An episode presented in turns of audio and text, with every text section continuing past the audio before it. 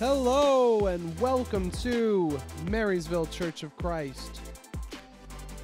This is Mountainside, in which we follow the most radical, dangerous, and thought provoking words ever spoken with Jesus on the Sermon on the Mount. Excited to pick back up in Matthew chapter 5 as we jump into the beginning of his actual teachings, starting with light of the world and salt. This passage begins in verse 13 when Jesus says, You are the salt of the earth. But if the salt becomes tasteless, how is it going to get salty again? It's no good for anything. You might as well throw it out and walk all over it. You're the light of the world. A city can't be hidden if it's on top of a hill. People don't light a lamp and put it under a bucket, they put it on a lampstand. Then it gives light to everyone in the house. See, that's how you must shine your light in front of people. Then they will see what wonderful things you do and give glory to your Father in heaven. Right off the bat, I want to make something very clear.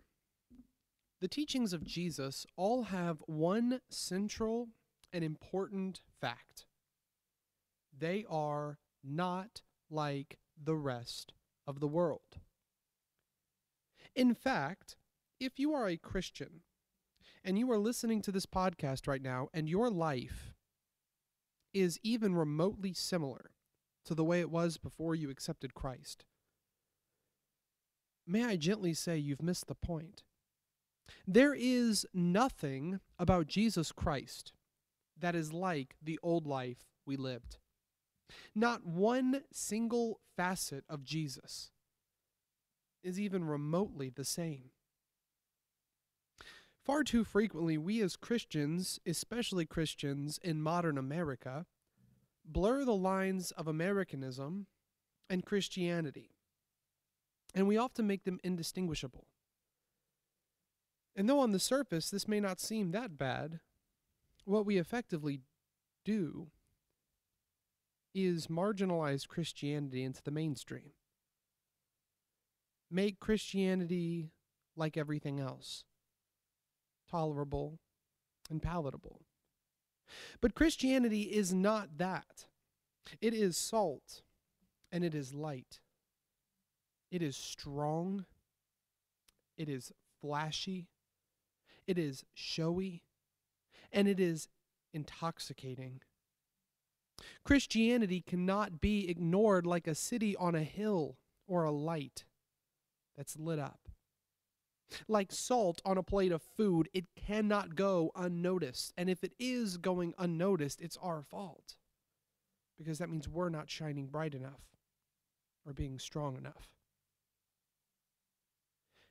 The number one distinction that Christ is giving Christians here to start his sermon is our uniqueness. It's our differentness. We are to be distinct as light is to the darkness. And he's going to go through and he's going to start going through all of it. He's going to talk about our love, our non retaliation, our care for the poor, our lack of judgment, we're going to be showing, he's going to be showing all of these different things that make us distinct from the rest of the world. The rest of the world responds in anger, we respond in love. The rest of the world responds with violence, we respond with peace. The rest of the world refuses to give to the poor, we give more than expected. The rest of the world is dark, and we, we are light, or we should be. But I also want us to notice two very distinct and two hard to read passages in this. If salt becomes tasteless, how is it going to get salty again? It's no good for anything. A Christian who has stopped being distinct, who has stopped shining, who has stopped reflecting Christ is no longer a Christian. The salt that has stopped it becoming salty is no longer salt, it's nothing. See, in Christianity, the distinct nature of who we are is what makes us Christian.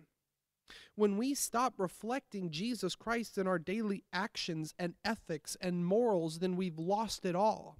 When we've taken the teachings of Christ and we've m- marginalized them and broken them up and made them small and insignificant parabolic teachings, we've become tasteless salt. And our lives are no different. If we are a light that's put under a bucket, then what good are we?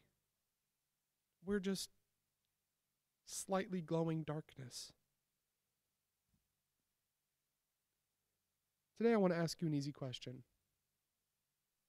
Easy to ask, hard to answer. Are you distinct? Are you really distinct? Do people notice there's something different about you? Or to them, are you just bland or a light under a bucket? If I were to scroll onto your Facebook page, how long would I have to go before I found a biting meme of politics?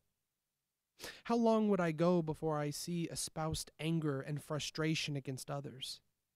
How long would I go before I found something unchristlike? If I were to listen to a recording, if you were to listen to a recording of your day, how many words would you say before you say something in anger or in frustration or disrespectful? On a week to week basis, how many times are there that we treat others far less than they deserve? See, the problem with Christianity isn't Christianity. It's certainly not Christ, but it's us. We have always been the greatest and worst salespeople of this faith. Because there are times where we are so distinct that the world can't help but look away from, or can't help but look to us. There are times where we are so magnificent in our reflection of Christ's light that people flock to the church, and there are times where we are utterly, utterly bland and no different than anyone else. How is your life distinct? We talked about last week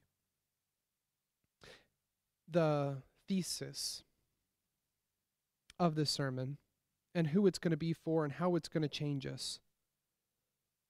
But today I want us to remember that it has to. It has to change us.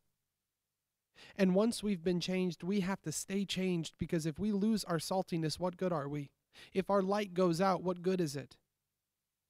The world needs our distinction, and it's time that we re remember.